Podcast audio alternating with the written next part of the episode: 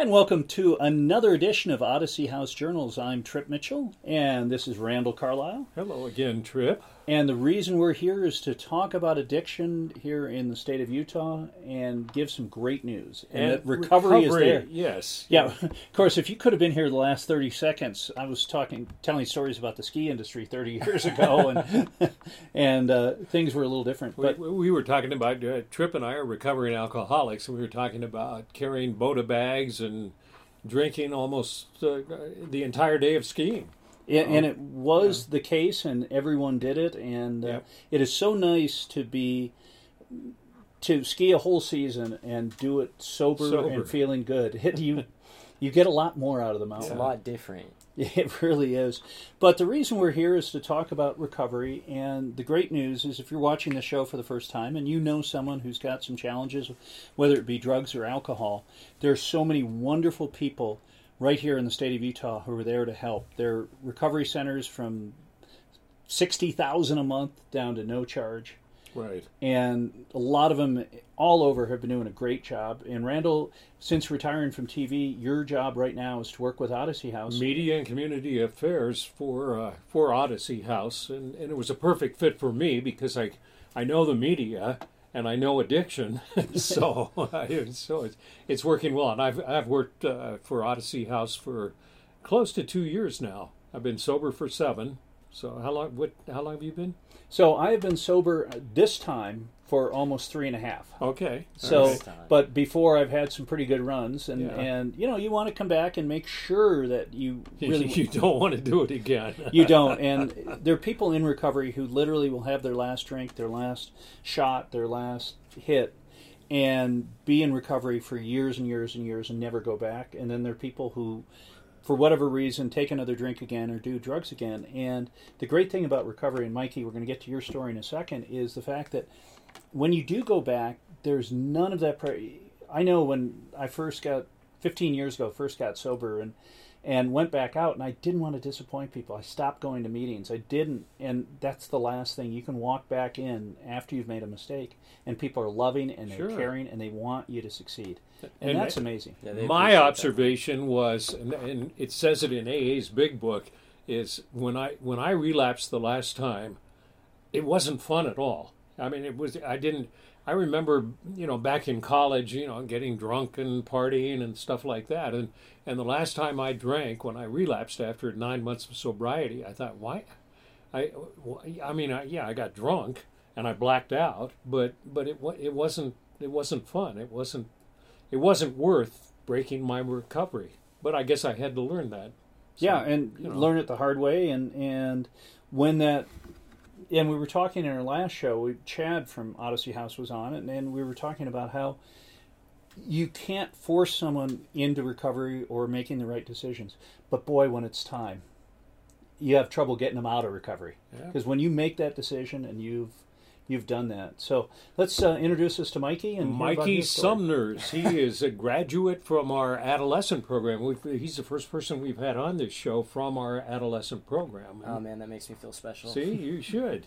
You know. No, yeah, I should be uh, graduating the program today, later around 4:30, Hey, c- wow! and uh, my release date from Odyssey is this Saturday, July 6th. So, eight months of effort, man. It was it was definitely worth it. and Yeah, you missed the end of ski season by one day. I know. Yeah. Fourth of. July, that Yeah. um, Snowbird will be open for our final day of the season. But you coming at it from a different perspective, you had to have gotten into drugs or alcohol at a young age. If you could elaborate on, talk about your story a little bit, so maybe some people watching can be aware of the challenges that are out there for young people. All right, yeah. So, I first, so my parents were both uh, struggling drug addicts, recovering drug addicts. My mom was a heroin addict. My dad was an alcoholic and a heroin addict. Um, so that was always a big thing in my family. You know, they they relapsed multiple times while I was a kid. Um, there's definitely a lot of stuff that, uh, you know, came because of that. Um, a lot of it was, you know, I had never had a very stable place to live. You know, we were in and out of places. Uh, my dad was in and out of jail. My mom was in and out of like programs and stuff, and I lived with my grandparents for a really long time. Um, the first time I used was I was probably ten years old. Was when I took my first drink, Whoa. and um, alcohol was never my forte. That's not something that I enjoyed. I was like, ah, this is cool, you know. But like, it gets to a point where you're like puking and stuff, and you're like, ah, yeah, I don't like this anymore. And um, Been there. They Yeah, don't yeah. put that. You know, uh, let me explain a little magic of TV. They very rarely put people throwing up in the gutter on beer commercials. no, yeah, it looks a lot more glamorous. it looks a lot more fun. And then Yeah. next thing you know, you try it and you're in that gutter throwing up, you know, so it's not as much fun as you think. Um, but, you know, I had that very kind of hard upbringing. I had a lot of mental health problems that I didn't quite understand, and I got to be really obstinate and defiant, right? Wouldn't listen to what my mom said, wouldn't listen to what my dad said.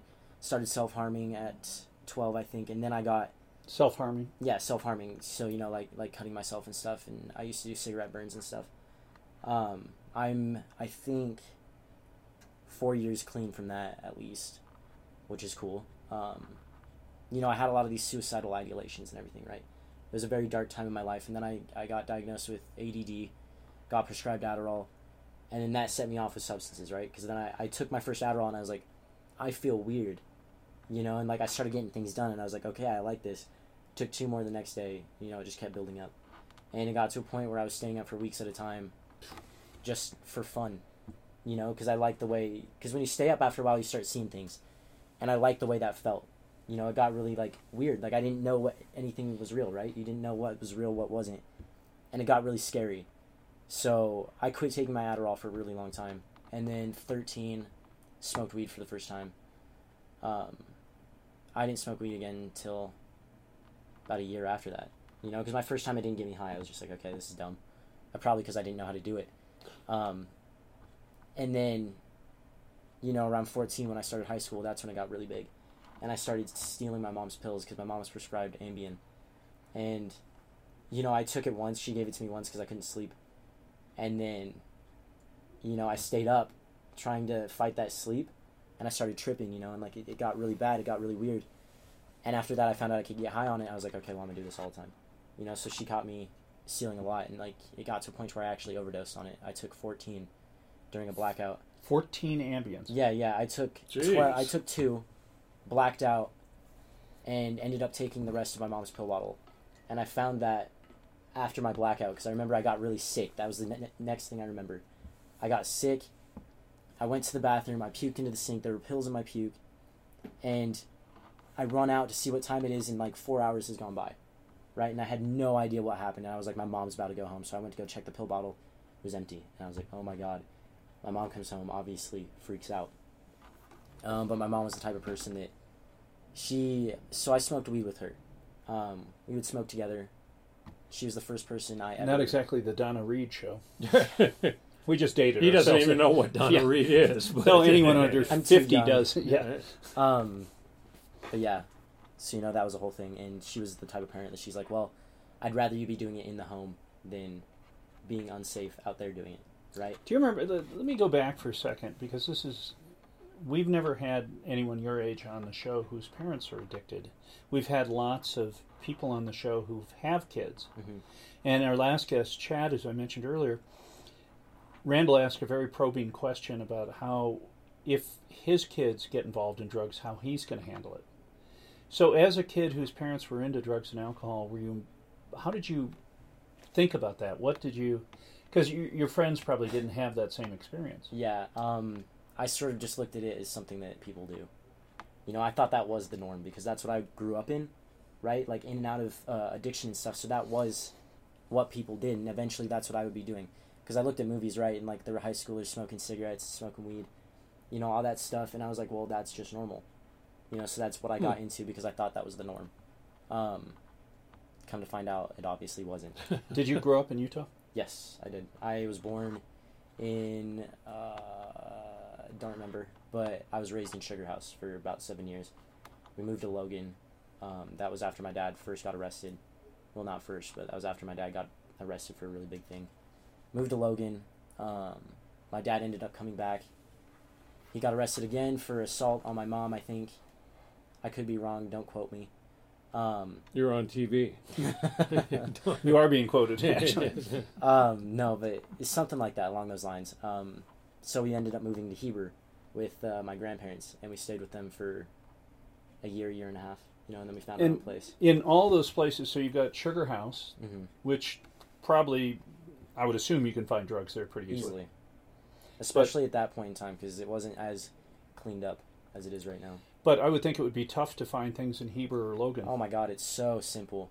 Oh my god. So Logan, it's a very suburban area, right? And that's where all the pills are, are in those suburbs where everyone's doing good, you know, and everyone gets prescribed pain pills. They stop taking them because they're like, I don't want to take these. The kids find them and they're like, okay, you know, and they're like, okay, let's see what this does because they get curious. Um, Heber? Heber, it was it's just so tight knit that the only culture we have nothing to do up there. It's so boring. The only culture we have is drug culture. And by the way, your next job will not be with the Heber Tourist Commission. No, yeah, You're not going to be. no way. No, I I don't have. I mean, I have. Don't love for apply Heber, at the but homestead for a job. Yeah. Yeah. I don't have like hate for Heber, but I don't necessarily love it. You know, I mean, I appreciate what it's given me. You know, it's given me all these opportunities. It's it's got me in that position where it's like the lowest point in my life. But without that, I wouldn't be where I am today, right? I wouldn't have gotten sober to have this opportunity to talk to people to explain what I've been through. Are your grandparents just so proud of you? They so at first, okay, so I went and saw them last Saturday because it was my grandpa's retirement party, and he's like old, so it was crazy that he retired. We thought he was never gonna retire, um, but he did. And, And how old's old? he's like. Almost 80. Wow, that- Ooh, really Hey, old. Qualify. You could run for president. Yeah, exactly. Yeah. Um, but yeah, he's pretty old, and I'm just. It You were about to. By the way, you were in danger at that moment. Two elbows were going to come at you. from No, I different knew. I saw it. I Yeah, saw it. So I was like, said- okay, let's really old? let's save myself real quick. Um, you saw the look in his eyes. I wonder how old safe to say it's old. Exactly. I was like, okay, I'm, I'm gonna make sure I. His I grandfather's play really this 62. he just. He's really just 49. Yeah. Um, no, so he retired, and I saw all my extended family, and it's been three years since I've seen them because that's when I started getting really heavy into drugs, and I isolated. You know, the only people I hung out with were my mom and a couple friends that I knew would do drugs with me. Um, isolated myself completely, and I found them after three years. Yeah, and it was crazy. Everyone's such an adult. Everyone's so much bigger. You know, and I thought I was gonna be this like really odd one out, and I'm like the shortest one in the family. I like I am now. At first I wasn't, but everyone's so tall. Um, I'm a short guy. Just be aware. Um, But not on TV. We have a hair and makeup department. We put people on the rack and we stretch them. no, um, it was just crazy, and everyone's so supportive of what I'm doing. You know, at first they they really didn't like it because you know I wouldn't be around. They didn't know what I was doing.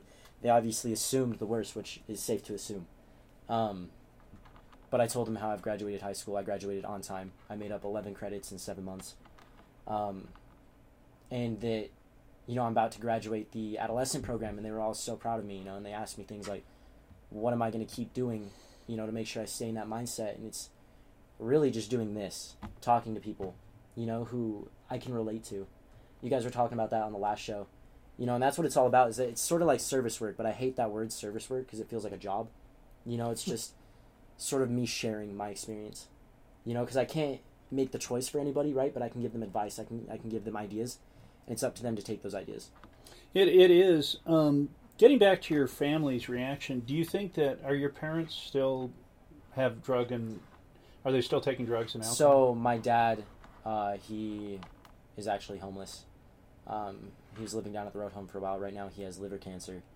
Um, we found that out two weeks ago, and he's at a nursing home. And what I've heard, this is just the rumor, is that when he first got there, because it made sense, because he was on a lot of painkillers when he first got there, you know, and he was hallucinating and stuff that he was withdrawing from heroin.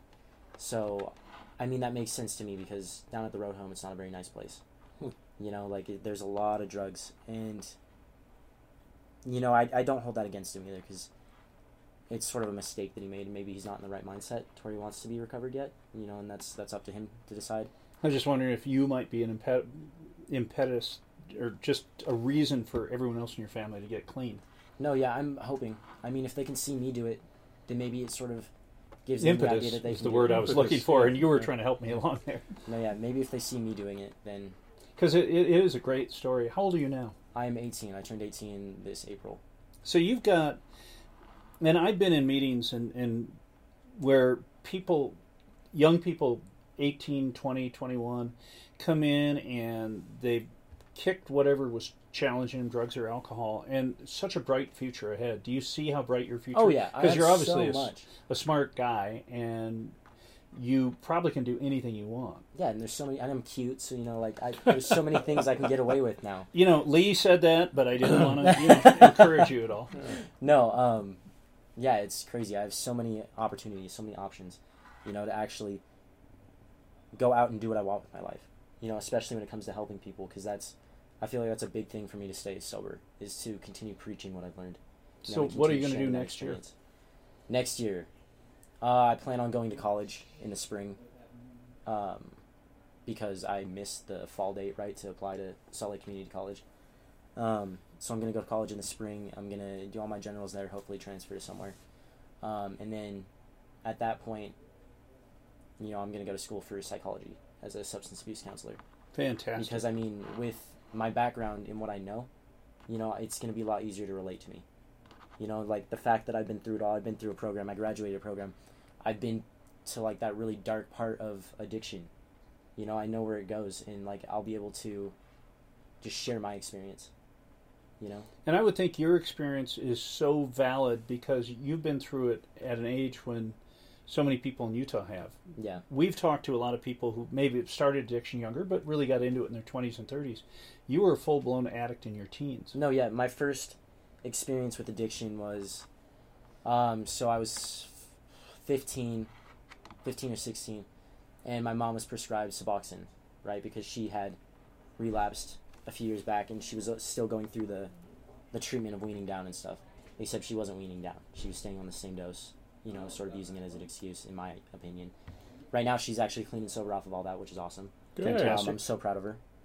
Um, shouts out to you, mom. Um, no, but she was using she had Suboxone, and I would take it was like the Subutex, the one that aren't an opioid bro- blocker, and I would take I would cut it into fourths, snort a fourth, go to school, come back during lunch, snort another fourth, go back to school and slump out, right? And I did that for a few months, and that now, was my slump first out is is just not out in the middle of class, right? You're just like falling asleep with your eyes open and stuff, trying to pay attention, but you can't.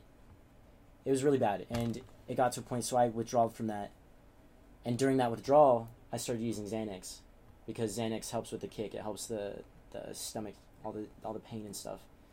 You know, and I got addicted to Xanax. I started using that for a few months, and you know, I had to withdraw. you from might that. be a third of your way towards your pharmacy degree. Yeah, I mean, you, you seem to. I know an awful lot. Yeah.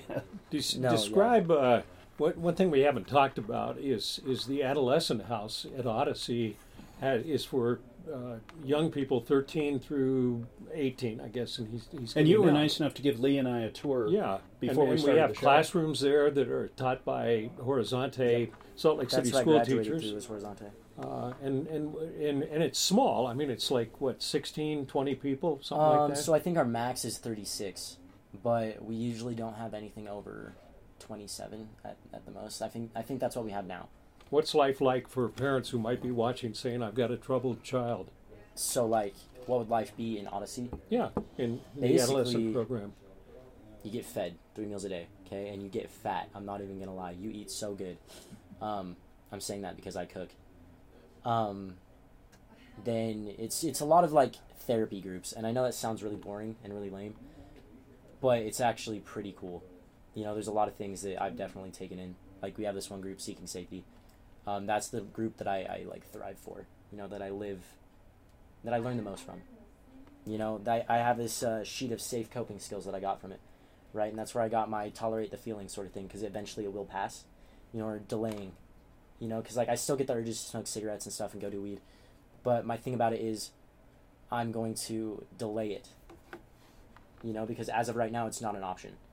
Um, we have so there's a level system, right? The orientation to compass to discovery to navigator, and after navigator, it's the graduate phase. But in order to get all to those levels, you have to show mastery or competency in all the things beforehand. And I think it's So a, it's a building block. Exactly. of- Yes. Yes. Like, and once you get to like Discovery Navigator, you can have visits outside of the facility. You can go. I think at Discovery you can go for a twelve-hour community visit. Well, that's even a home visit. You can go home, hang out, um, and then at Navigator you do twenty-four hours and forty-eight hours, and then eventually, um, what's the word? Transition out. Um, it's honestly a really cool program. I hated it when I first got there. I was like, this is stupid. I, I'm never gonna get through this. I'm gonna be here forever. I thought I was like, you know what? I can get up to Compass and then sweet talk my judge into letting me go free. You know, because I was that only work supposed to. It didn't work. I was supposed to be in a, a program for five weeks, and so I was really riding on that idea. I was like, five weeks, I'll be done. You know, Yeah, I'll I can go- do it. I can do I'll it. go right back to it, and then six weeks came, and I was like, oh my god, why? You know, and like, it broke me down, and I got to. It kind of it strips you to your bare minimum. I feel like that's the best way to explain it. You know, and that sounds scary, that sounds uncomfortable, but that's the point. You know, it's it's things that you don't want to deal with that you're gonna have to deal with. You know, that they make you deal with. Um, it strips you to that sort of like, who really am I, sort of idea. You know, and then it helps you build on that. So if you meet friends at the community college next spring, they're going to say, "I went to Highland High School." What are you going to say to them? Man, I went to Odyssey. No, I basically I'll have to tell them. You know, I've been through. Well, I will tell them I did high school in Odyssey. You know, because that's something I'm actually proud of. I wouldn't have I think you graduated high be. school without going to Odyssey. You know, I wouldn't have had that opportunity. I was so far behind. I was a dropout before I went to Odyssey. You know, I was so before Odyssey. My thing was I started using meth, um, and I was using meth for six months. It felt like two months because of how long you stay awake, because of how fast every day goes. It all just blends and merges together. I was doing meth for about six months, and I wouldn't drug test, so my judge, you know, got the help for me because I always said the the last guy he talked about um, he always wanted to do it himself, and that is a big thing in addiction because I constantly wanted to do it myself. I was like, I did get myself into it, you know, I can get myself out, but it never works that way. And like you can try it as hard as you could. I got sober from pills for nine months, relapsed, started doing meth, ended up in rehab. You know, because I wouldn't help myself, so someone decided to get the help for me. You know, and, and because of that help, I was able to graduate high school. I was able to learn how to function. I'm actually eight and a half months sober. You know, and like that's the longest I've ever been sober in my life. Besides, you know, before I started using. Um, and without Odyssey, I, w- I would not have the mindset to stay sober. You That's know, fantastic, and I- using again. And I love the idea of putting off that bad choice. And, and in my case, if as a recovering alcoholic, it, there's some nights that you want to drink. And my philosophy is, as long as I can get to bed sober, Yeah. I'll wake up in a Yeah. different headspace. That's- Exactly. Yeah. And you just get through a day. I've got to brag Exactly, about yeah. Mikey here. Uh, he, he participated. We got to get this in. I know we're running out of time. Oh, I forgot. Yes, he participated in a program, and I'm not sure it's a national contest for poetry writing, uh, and and the way they worded it is for kids in confinement. So I guess that would include people in juvenile detention centers, in rehab places like like our adolescent house. And he wrote a poem, and he has. They haven't narrowed it down to the to the final finalist yet, but he is one of the top twelve poems in America that Wow. he wrote. And I think there's only two from Utah, and I'm one of the two. Yeah. That's fantastic. So that in itself is a crazy idea. you know, I just want to give you a little advice. Writing can lead to bad things like the television business. So, Or yeah, you- if you if you write a lot, you're, you might eat Or, it, meet or it could become a James Patterson or a Stephen King and be making millions of dollars and selling millions of books.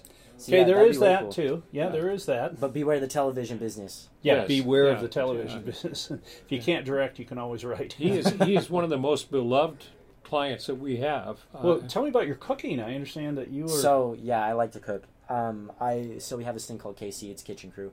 Um, I've been on Kitchen Crew for six, five or six months now.